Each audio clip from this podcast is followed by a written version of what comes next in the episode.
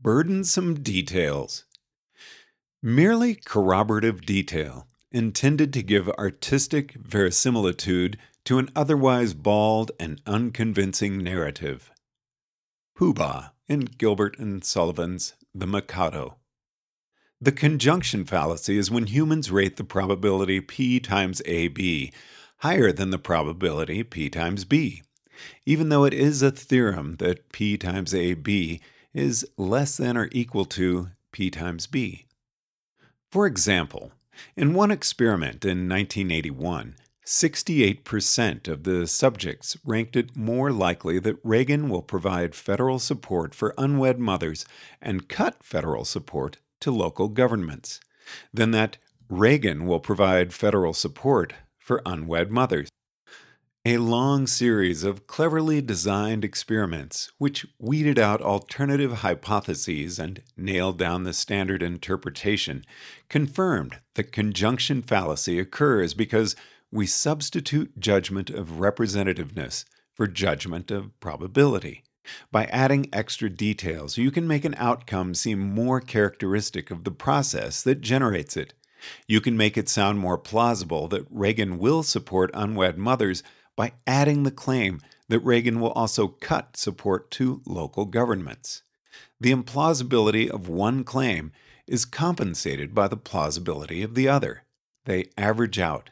Which is to say, adding detail can make a scenario sound more plausible, even though the event necessarily becomes less probable. If so, then hypothetically speaking, we might find futurists spinning unconscionably plausible and detailed future histories, or find people swallowing huge packages of unsupported claims bundled with a few strong-sounding assertions at the center. If you are presented with a conjunction fallacy and a naked, direct comparison, then you may succeed on that particular problem by consciously correcting yourself. But this is only slapping a Band-Aid on the problem, not fixing it in general. In the nineteen eighty-two experiment, where professional forecasters assigned systematically higher probabilities to Russia invades Poland, followed by a suspension of diplomatic relations between the U S A and the U S S R, each experimental group was only presented with one proposition. What strategy could these forecasters have followed, as a group, that would have eliminated the conjunction fallacy when no individual knew directly about the comparison? When no individual even knew that the experiment was about the conjunction fallacy? How could they have done better on their probability judgments? Patching one gotcha as a special case doesn't fix the general problem. The gotcha is the symptom, not the disease. What could the forecasters have done to avoid the conjunction fallacy without seeing the direct comparison or even knowing that anyone was going to test them on the conjunction fallacy? It seems to me that they would need to notice the word "and." They would need to be wary of it. Not just wary, but leap back from it. Even without knowing that researchers were afterward going to test them on the conjunction fallacy particularly. They would need to notice the conjunction of two entire details and be shocked by the audacity of anyone asking them to endorse such an insanely complicated prediction. And they would need to penalize the probability substantially, a factor of four at least, according to the experimental details. It might also have helped the forecasters to think about possible reasons why the U S and Soviet Union would suspend diplomatic relations. The scenario is not the U S and Soviet Union suddenly suspend diplomatic relations for no reason, but the U S and Soviet Union suspend diplomatic relations for any reason. And the subjects who rated Reagan will provide federal support for unwed mothers and cut federal support to local governments? Again, they would need to be shocked by the word "and." Moreover, they would need to add absurdities, where the absurdity is the log probability, so you can add it, rather than averaging them.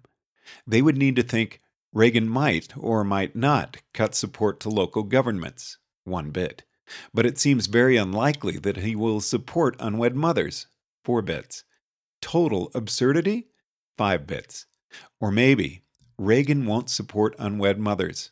One strike, and it's out. The other proposition just makes it even worse. Similarly, consider the six-sided die with four green faces and two red faces.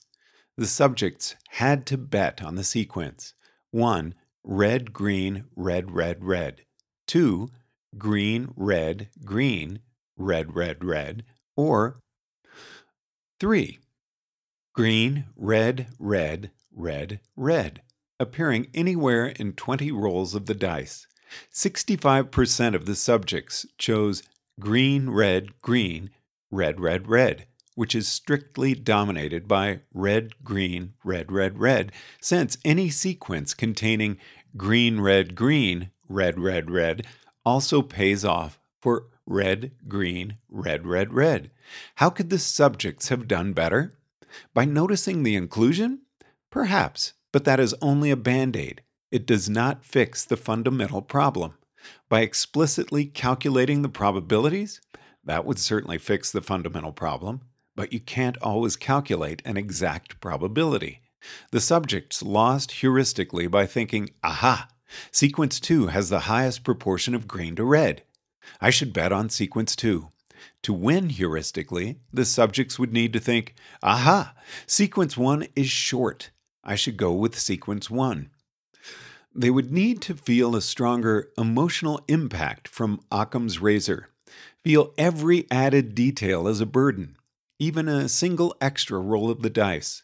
Once upon a time, I was speaking to someone who had been mesmerized by an incautious futurist, one who adds on lots of details that sound neat. I was trying to explain why I was not likewise mesmerized by these amazing, incredible theories. So, I explained about the conjunction fallacy, specifically the suspending relations plus or minus invading Poland experiment.